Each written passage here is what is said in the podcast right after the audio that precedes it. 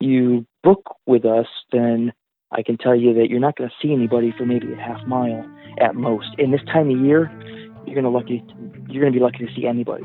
So I think the options give us the ability to find more more remote locations.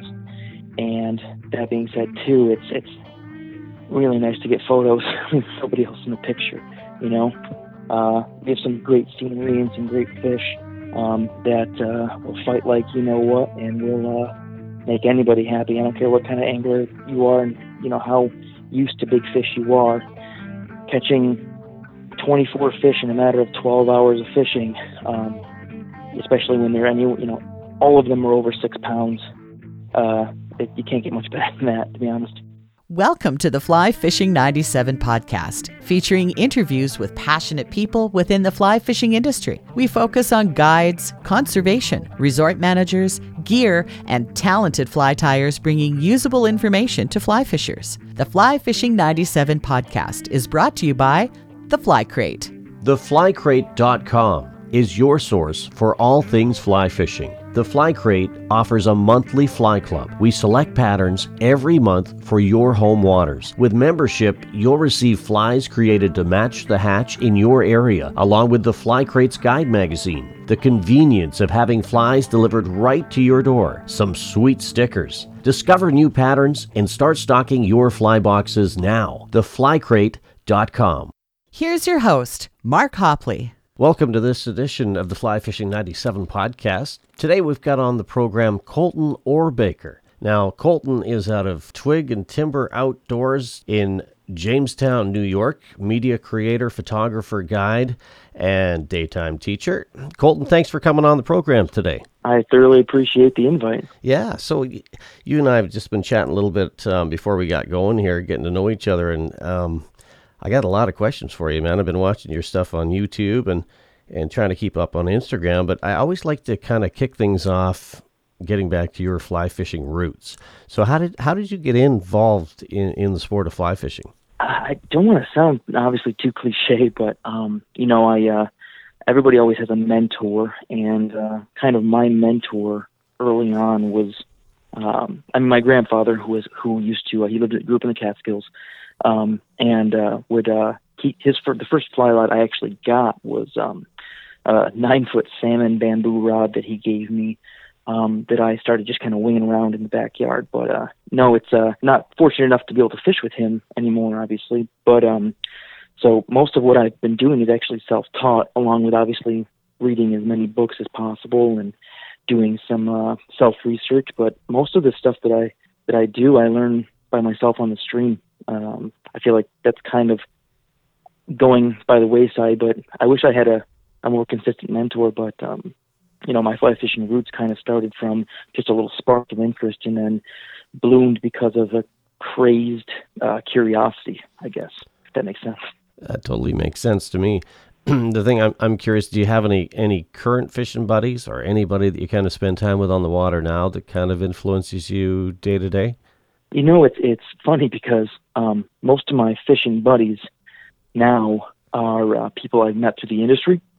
So uh, you know, I I fish fairly regularly with people, but if it's not a client, um, you know, I have people come in, buddies that uh, either are the owners or heads of a company that needs some uh, media created and kind of want to get a taste for what I do, or that I've known for a long time that just kind of come by. But there are a couple younger kids. When I say younger kids, I mean you know young twenties and uh, late teens that either I've met through family friends or whomever.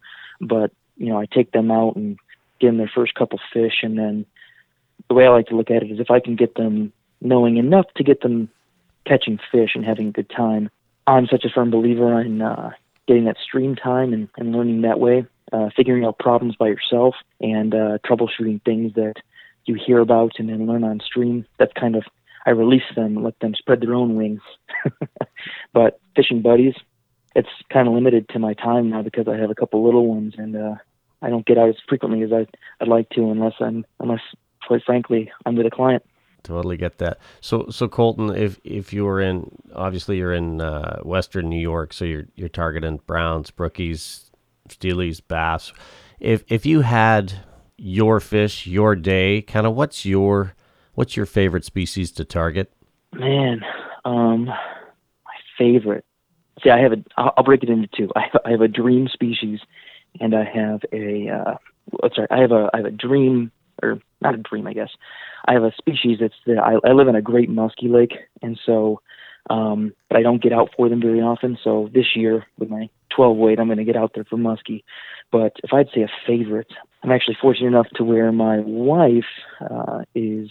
Her family lives on a stream that was accidentally stocked in the 60s with browns, Mm. and there's wild reoccurring browns in that stream now. And the stream is no wider than five foot, but I get, uh, you know, I've caught a 20 inch fish out of there, a 19 inch fish, and a 17 inch fish in the last couple of years. So it's almost, it reminds me very much so of like a, a small meadow stream out west that can just contain fatties. So that's kind of my favorite fishing because I also have to fish such small water. It's fairly technical and uh, challenging, but man, I can't I can't you know knock the fact that I'm I can fish for steelhead from September to April and then chase great trout the rest of the time too, hiking through the woods. You know.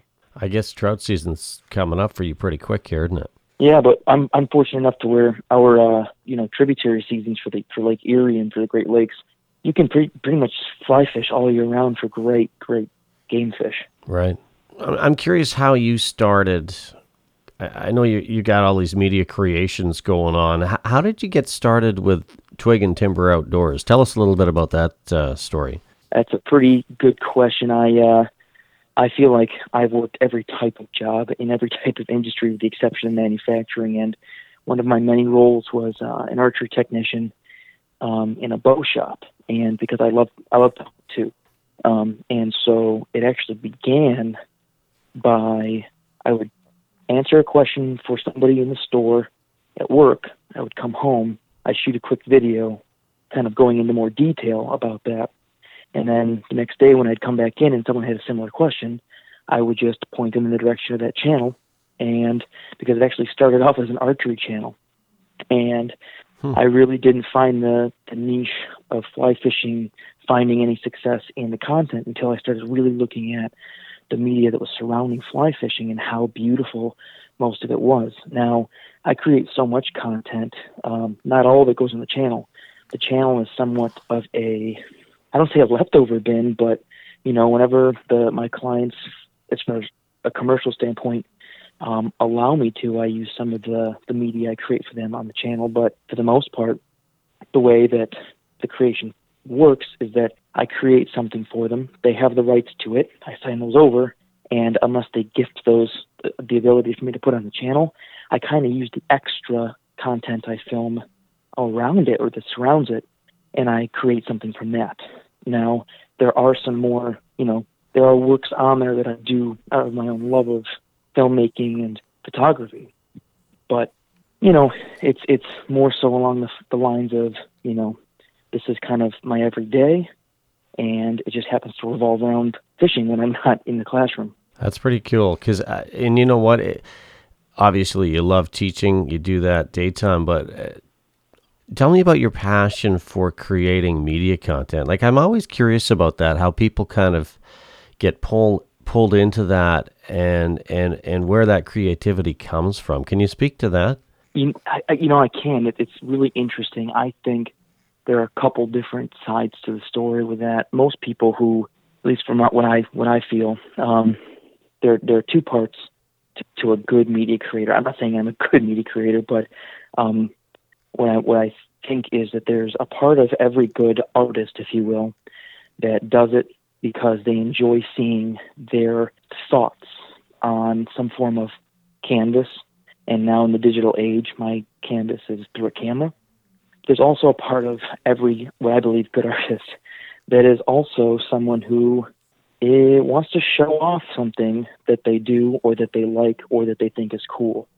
There has to be some form of self, you know, some form of pride in the act, or else you you end up quitting or you do not create what you feel or you sell out hypothetically, and, and that's nothing wrong with that. But because I mean, there have been a handful of times where I've had to do things to pay the bills, if you will, as far as creating media. But you know, so I think that part of me really enjoys, really enjoys showing off my passion in an artistic way, you know, professionally. But because I mean, I, I create content for other companies, you know, instructional or even just short films and things for them to advertise products. But you know, there's also a side of me that really wants to just show off what I think is cool and take pride in mm-hmm. that. So I think getting into the media creation po- portion of it, it's it's not that it just fell in my lap.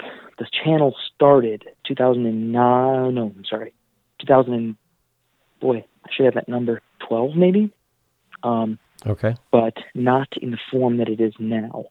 The fishing aspect of it, where that was the primary focus, really kind of only started maybe 2016, and we're up to I believe 8,500 as of March 2019. 8,500 subscribers, and it continues to grow every day, and the views are well over a couple million views, and it's uh, very fortunate. But again, it definitely isn't my day job. Um, it just helps me get our family fed and make sure the lights stay on. Well, hey, you and I were going to chat a little earlier, but let's face it, life gets in the way, and I know we're we're talking a little quiet right now because I have a feeling somebody's trying to sleep. Is that correct? Is that accurate? How'd you guess? And you can definitely tell can, that some of my I, videos, some of my videos, it sounds like I'm super whispering, but. Well, I just watched one of your rant videos about uh, somebody throwing rocks in front of you while you're fishing, and, and let's put it this way, you're a little quieter tonight. I no, I uh, it's, it's funny because I spend all day as a teacher trying to teach kids how to be better human beings and better citizens and world citizens, and um, to have somebody kind of prove to me why we need to do that on the stream, uh, I had to share that. I don't do that very often, but I had to share it. What what I'm talking about is I just went through I went through a bunch of YouTube videos and there's a lot and I can really see the passion when you're sitting there at the tying bench and I'm like man this guy's this guy's dialed in he's really feeling it and then and the one I'm speaking of in particular you're kind of driving I don't know if you're driving home but you're driving down the road it sounds like you had a, maybe a, a guy out you're doing some guiding and maybe some kids or some some people started throwing rocks in front of you or something in the water when you're trying to guide somebody. Is that kind of what happened? That's kind of the feeling I got. Yeah, the uh, the the problem is, that um, there's no secrets anymore, and I, I catch a lot of flack actually, believe it or not, for posting content um, on certain streams because people feel that I'm giving away locations. But most of this is all public information anyway. Um, and also, you know, I'm I'm all for everyone finding success. But yeah, basically what had happened was, you know, I, I had a I had a couple of young kids actually I was guiding, and um, I we we were just had hooked up hooked them up on their first fish on the fly, and their first fish, um, one of them ever, and so they were all excited. They were jazzed up, and then we move, you know, stirring up that that part of the stream, that little mini beat. We ended up going to another part where I knew big fish were, and you know, a couple of uh, interesting uh, folks had brought their children to go play there, and uh, it's just the same story. I mean, this happens frequently. And they were throwing rocks and, and being super loud and um, causing such a commotion that uh, kind of it almost put the whole day into in, you know a damper on the whole day. So it was uh, I get I get fired up not because I'm angry because this is my spot or anything like that. I was just I get upset whenever it ruins the time uh, that someone has paid their hard-earned money to to go and take an adventure during. You know, that's kind of it, it, fires me up in that regard. Oh, I totally get it. I actually really enjoyed it, um, only because I could tell. I could tell it was. I do when I hear something genuine. It's from the heart. It's like you know what.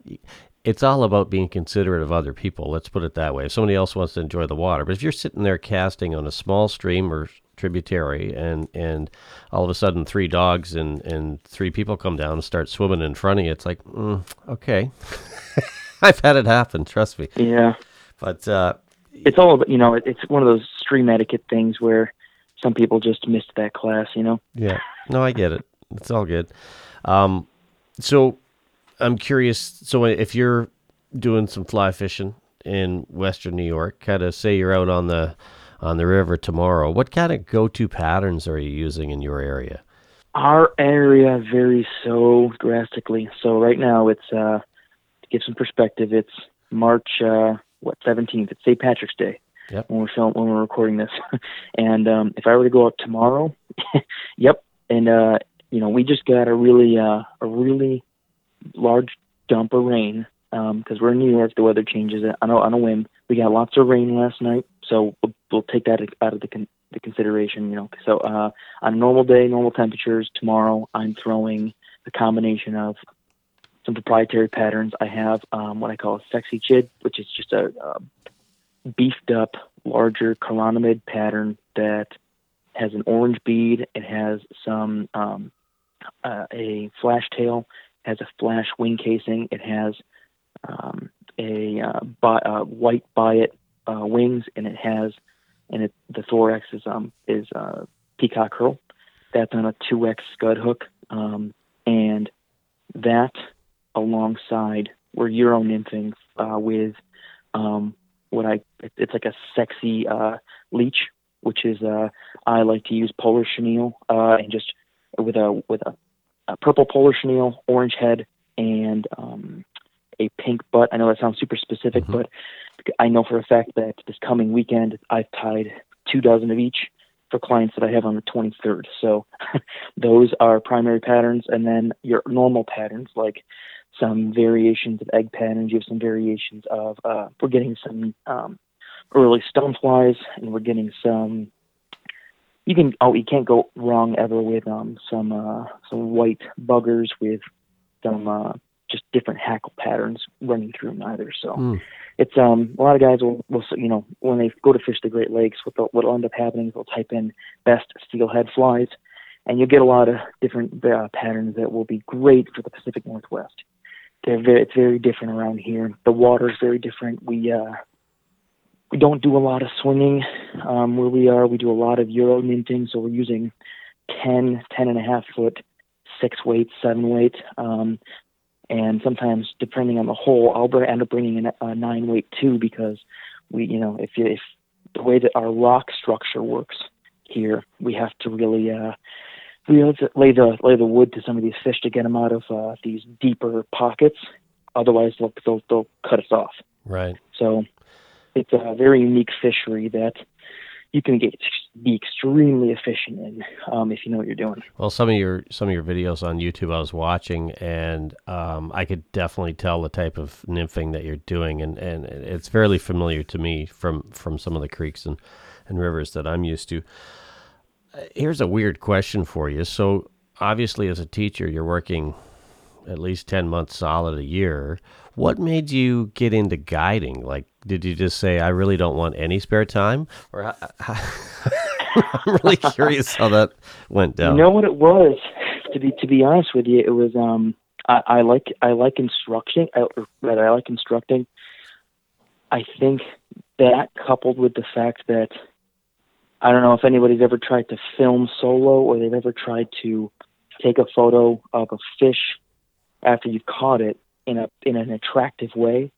It's very difficult to uh, to do so um, unless you try and do the hero shot by holding the fish or, or beaching the fish, which I never like to do. Um, unless the person's going to keep that fish, but I rarely do that too. We're fairly catch and release uh, um, heavy.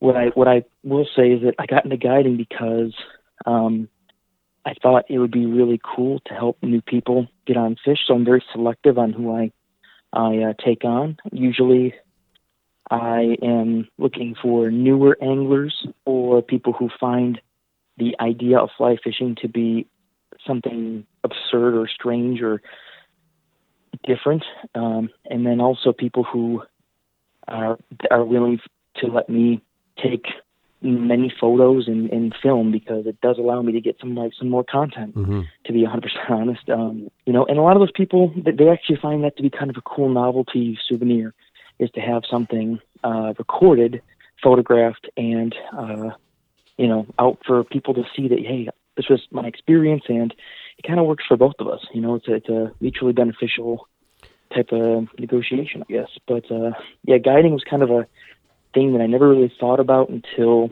people, you know, were getting skunked left and right, and I had a great day, and I thought, well, you know, I could maybe help people out more so than just posting a video online. Yeah, fair enough. So face to face interaction is great. Well, I can see too how there's a lot of similarities between teaching and guiding. I mean, maybe, maybe speak to that a little bit. Like, just kind of step back from the whole fly fishing thing. But there's got to be some some things that are similar between the two. I, I think almost they're identical in so many respects. Um, I teach. I'm fortunate enough, and I say that you know kindly to LED and to um, some middle school teachers, but I teach mostly high school students, and so many of my students are going to enter the world in a in a few you know months here. Uh, and that being said, you know many of them have the same type of reactions and the same types of uh, interactions that many of my clients will. And I think what I like about it the most is that they're very responsive and receptive to a very specific type of coaching. So it almost sounds like I'm a sports coach whenever people hook into fish, mm-hmm. or you know the pregame ritual before we even step before their first cast. I, I I'm on my tying something on or re-rigging something else, and I'm I'm telling them, okay, when this happens, this is what we're going to do. When this happens, I've got your back. We're going to do this. This is where our exit game strategy is. This is this this this and this, and um, you know it kind of it feels very similar to being a really good coach. It you know for a sports team. Um, because whenever somebody hooks into the fish, our fish are very unique, and fishery is so unique that um, if you don't do it right, you're going to get broken off in a matter of seconds. And our streams are so that when the fish gets below you a certain way, they're gone. Mm-hmm. I mean, you're. It's not very often we get into our backing by doing a certain couple of techniques that we like to use, but if that happens, we still have an exit game strategy. We still have we, we work as a team, and the people I like to uh, take with me are the people who are receptive and and willing to participate in a team sport, if you will. You know, yeah. they're the ones that I tell you to do this, I got your back. We're going to do this, and then we'll land this fish. You know, so I think teaching and, and guiding are very similar, and throwing coaching there as well as another you know euphemism, if you will.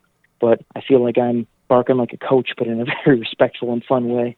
And we do we find great success, and we do really well for ourselves. If you're driving down, is it Highway 86 there? How many options do you have like when you start hitting some of these tributaries? There's got to be is it overwhelming to some degree?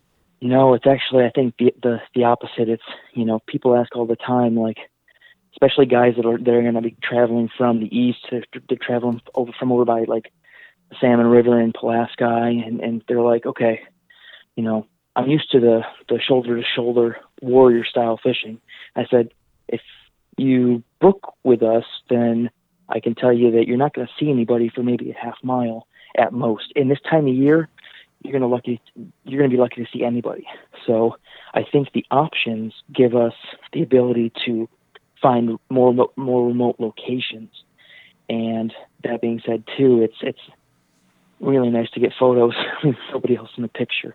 You know, yeah. Uh, we have some great scenery and some great fish um, that uh, will fight like you know what, and we'll uh, make anybody happy. I don't care what kind of angler you are and you know how used to big fish you are. Catching 24 fish in a matter of 12 hours of fishing, um, especially when they're any you know all of them are over six pounds. Uh, it, you can't get much better than that, to be honest. We're chatting today with Colton Orbaker out of uh, Twig and Timber Outdoors, Western New York. Here's something that I always like to throw out there, and it's kind of a philosophical question to some degree. If if there's something about fly fishing that you'd like to see changed in the sport, is there anything that comes to mind? Uh, you know, that's a tough question. Um, I have some answers, but I'm not sure if everybody sees them sees these issues the same way I do. I suppose. Um, you know, I I'm somebody who works with a multitude of different people from great different facets of life that these people have gone online and they've they're getting they're new to the sport and they ask many forums and look online at what they need to have to be ready to fish and what they have to be ready for this, that, or the other to get into fly fishing. And so many times, probably more than, than not, they are steered away because of our community in general. And what I mean by that is the biggest opposition I see to people joining our sport is the false misconception that it's fairly elitist. Mm-hmm. In addition to that, that it's expensive. And that's kind of one of the things that my channel focuses on. I'm not saying that I'm outgoing and you know I'm out there trying to find the cheapest gear and, and trying to test it all out, but you know I'm trying to find a way that I can get more people excited about the idea that they can go similar to bass fishing, pick up a kit that is X number of dollars. Maybe that's a, under a hundred dollars for a kit. They can go catch trout, or they can go catch bass, or they can go catch panfish, or they can go catch steelhead. It is possible. But the problem is, is that the first resources, the ones that are most popular, the ones with the most money behind them, are the ones that also steer them away because they say that you need X gear or that you need to do X this or X that or or that you know you should read this or this beforehand. I've had so many young kids come up to me and, and, and say that you know they wanted to get into it earlier, but there were too many books to read, and I and I asked them what they meant by that, and they went online and someone told them that they needed to read X, Y, and Z and have X, Y, and Z before they could start. And I say to that, find good people around you find a good community around you, find a good guide around you, and you don't have to have a single thing except for the willingness to learn. And I think that might be the single most, I guess, evident, in my opinion, thing that I would like to see change in fly fishing. There are a bunch of other smaller ones, but mm. um, you know, the more people we have in our industry, the more conservation effort we can put towards things, the more we can uh, affect, you know, uh, global conservation, climate conservation, and grow our sport further. I'm somebody who, rather than having five really great rod manufacturers, I'd rather have 20 of them and have them all competing so that we can have options, you know? So I couldn't agree more. Like exactly what you're saying is kind of one of the reasons I, I do this podcast because um, it is when someone enters the sport or the pastime, whatever you want to call it, when somebody comes to fly fishing, there's lots to take in, there's lots to learn, but it's incremental, right? So uh, it's overwhelming if you look at the big picture, but I find that with a lot of things. You just have to focus on like like like TNT out of California, one of the guys I had on early, said, let's focus on these fish. This ain't a river runs through it. Let's not overthink this. I always come back to that because we tend to over overdo most things. And and gear is no you know you don't need $10,000 to get into fly fishing. You can go down and spend 50 bucks and you know or or uh, even better yet if you got a, a, friend or you know somebody that's into it borrow one of theirs and just get yeah. out there on the water. For sure. And that's that's what you know my a good guide service i hate to say that like and, and this isn't a plug but i have so much gear in my garage ready for people it it sickens my wife. you know, like it's um I'm I'm out there trying to make sure that you know anybody who comes to me, whether it's waders, whether it's rod, reel, line, whether it's whatever, if they want a full kit, I don't charge extra for rentals. You know, I mean, if you, if if mm-hmm. I'm uh, I have a, a Boy Scout troop coming sometime over the summer. They have yet to give me a date, but we're going to go um, on a on a hike and find some some wild browns and smolt steelhead um, on a local stream. It's absolutely beautiful. I've actually won a couple of photo contests shooting this stream. It's absolutely gorgeous. Um, but uh, you know, none of those guys are going to be paying for for rental gear because um, I make sure that what I have personally as a professional has a lifetime warranty. But um, apart from that, you know, it's it's it's my goal to get those kids to be lifelong anglers because those those young ones are going to be the ones that push the conservation in my area, make my fish stronger.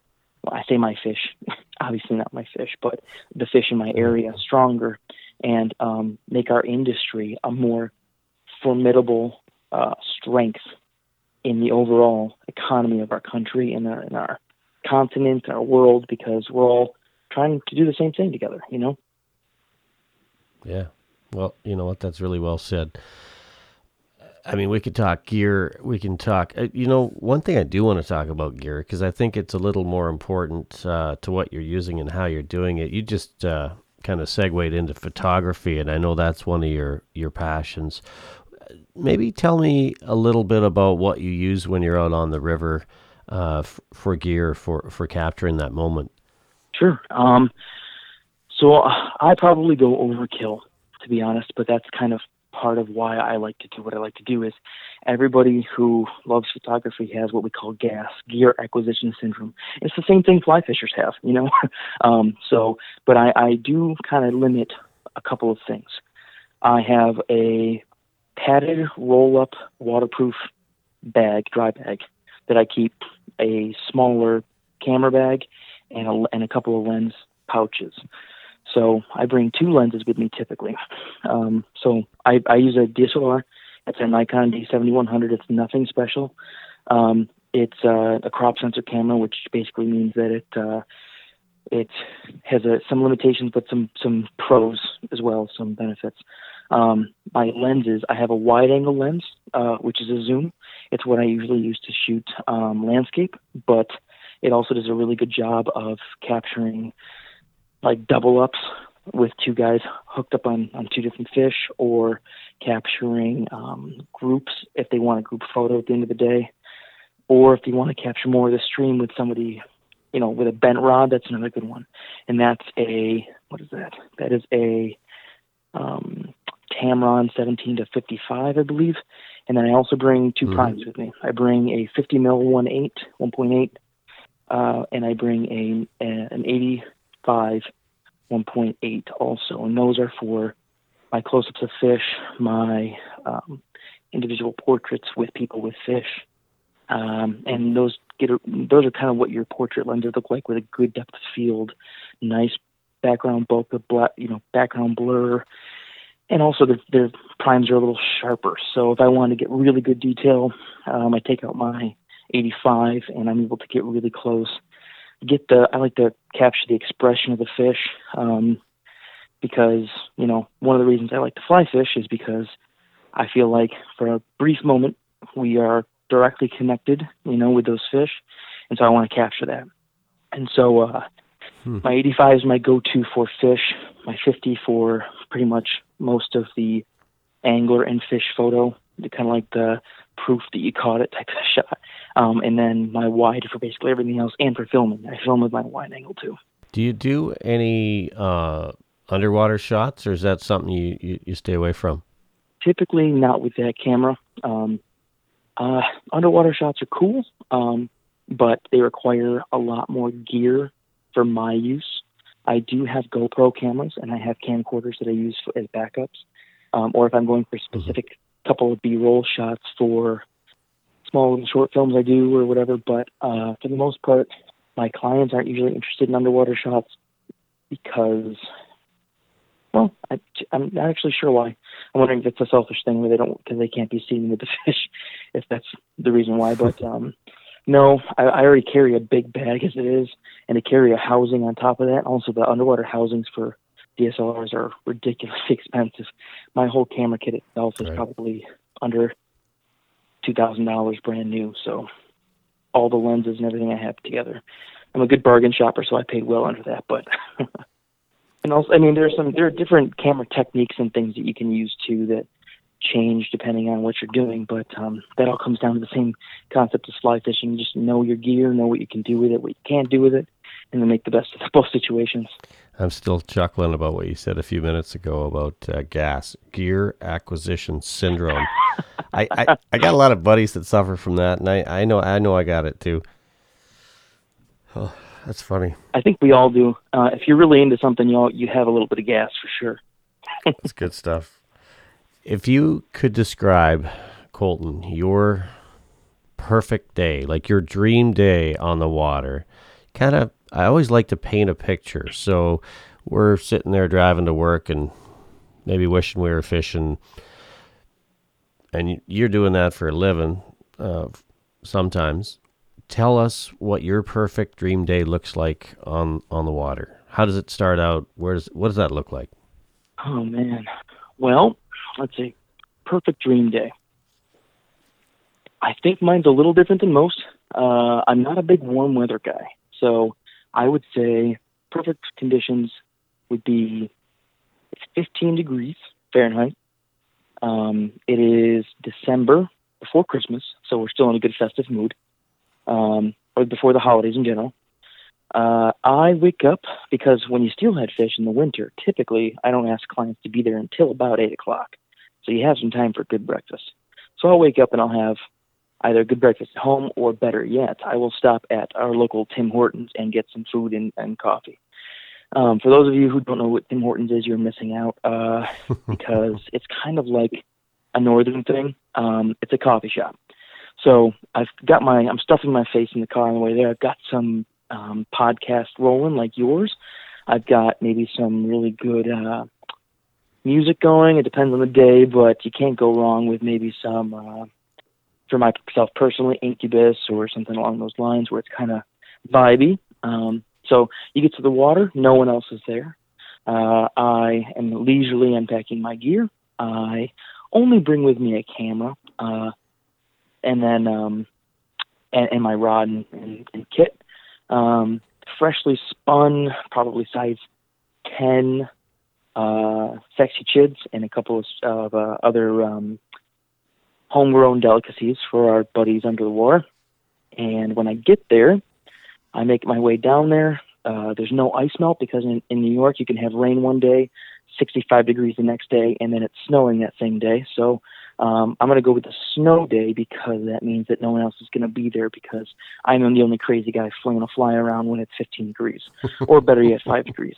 Um, so uh, I'm there. I'm able to fish in the morning. Um, I maybe hook into a couple. Um, usually we do pretty well. About the reason I say eight o'clock is when I have them get there is because guaranteed if we don't hook up in, with anything until in the morning, we guarantee our first hookup will be at about 9:30 in the morning. It's just the way that the sun warms the water up in these couple of spots that I like to go because they're easy access. Uh, 9:30 rolls around, I hook a pig, um, work my way, work my, the pig over to this shallow water, uh, tail him. Uh, nice for a little release. Maybe I film it, maybe I don't. Doesn't matter to me at that point because again, it's an ideal day, right? And so uh, after that, I make my way. I'm one of those guys. If I'm fishing by myself, I'll hook one fish. That's good for me. So I'll head back up, and I will uh, work my way back into town, um, pick up some lunch, we hang out with my kids and my my wife, and uh, that's pretty much a perfect day. I mean, if, if I can hook one fish, one good fish, um, I might get the tingles to do a couple more, but to be honest, I'm satisfied with one fish. Wow. And oh, and on the way home, I do get some really good Tim Hortons again. So I'm a kind of a caffeine addict. I feel it enhances my performance on the stream, if you will. So are we are we talking a double double here? What are we talking? No, no, no. I like uh, at the very most, I get a little bit of mocha syrup in it. Ah. If I'm if I'm feeling fancy that day, fancy, right? I get a little bit of mocha syrup in it. What's what's the go-to donut? I'm actually not really big on donuts, but if I had to get a donut, it is just going to be the. Um, I know there's the big debate because there are two types of donuts. There are the fry cakes, and then there are the gross ones. So we're going to go with fry cake, um, and it may be glazed with chocolate. That's kind of my go-to. I love it. Yeah. You know, you probably just painted the best picture I've heard in a long time. I right now I want to go fishing. I want a donut and I want a coffee, but I know I'm not going to sleep tonight. you know, that's my job is to make what I'm saying sound interesting, right? Well, you're very good at it, and I want to thank you for all the content you're putting out there because I got to play catch up now with all your your your YouTube videos, and uh, I want you to throw out uh, where people can find you at uh, Twig and Timber Outdoors. So, if someone's looking for some merchandise or just looking to catch up on your vids, uh, where do they go? Sure, sure. So, I have so many different types of media that I make. I guess here's my my parchment paper that's getting rolled out right now. So if you want to follow me on Instagram, it is at twig, the letter N, and timber, all one word. Um, that's kind of my IG, my Instagram for everything. Um, I don't post everything there because I like to post some other stuff on my photography website. Uh, I have a Facebook page which is Timberwood Studios, all one word Timberwood Studios. And then if you go to timberwoodstudios.picfair.com, uh, that's where I sell some of my prints, some of my canvases, and then some of my, uh, you can just purchase a photo to do what you'd like to with it. Um, but uh, it has not just fishing, but it has streamside stuff, gear. It has pictures of um, wildlife. It has pictures of farmland, farm life, a bunch of stuff, anything photography related from the studio. Um, if you go to YouTube, it's Twig, the letter N, and then Timber. Those are three separate words. Uh, outdoors. Um, you can probably Google that as well. And then on Facebook, you can go to Twig and Timber Archery and Outdoors um, and find the Facebook page. I also have a couple different educational groups as well on there. But um, if you go there and shoot me a, a message saying, "Hey, I'm interested in learning more," then I'll point you to those groups and I'll, I'll get you into the group. It's kind of I made them a little more private so that people who want to learn can go there and it's not just flooded with ads and spam, if you will. Yeah. Um, but uh, yeah, and then my Twitter is at Twig and Timber as well, all one word, the letter N. Awesome. Hey, thanks so much. I got a lot going on. no, man, thanks so much for taking the time. I'll let you get back to the family, and uh, I really enjoyed this chat. Thanks, thanks so much, Colton. No, I really appreciate. it. Thank you. We've been chatting today with Colton Orbaker out of Twig and Timber Outdoors, media creator, photographer, guide in Western New York, out of uh, the Jamestown area. Look him up. Thanks for joining us this time around. The Fly Fishing 97 podcast is brought to you by theflycrate.com. Thank you for listening to the Fly Fishing 97 podcast. Your feedback matters. Let us know if there's a person or topic you'd like discussed. Email us at mark at flyfishing97.com. Until next time, tight lines, and we'll see you on the water.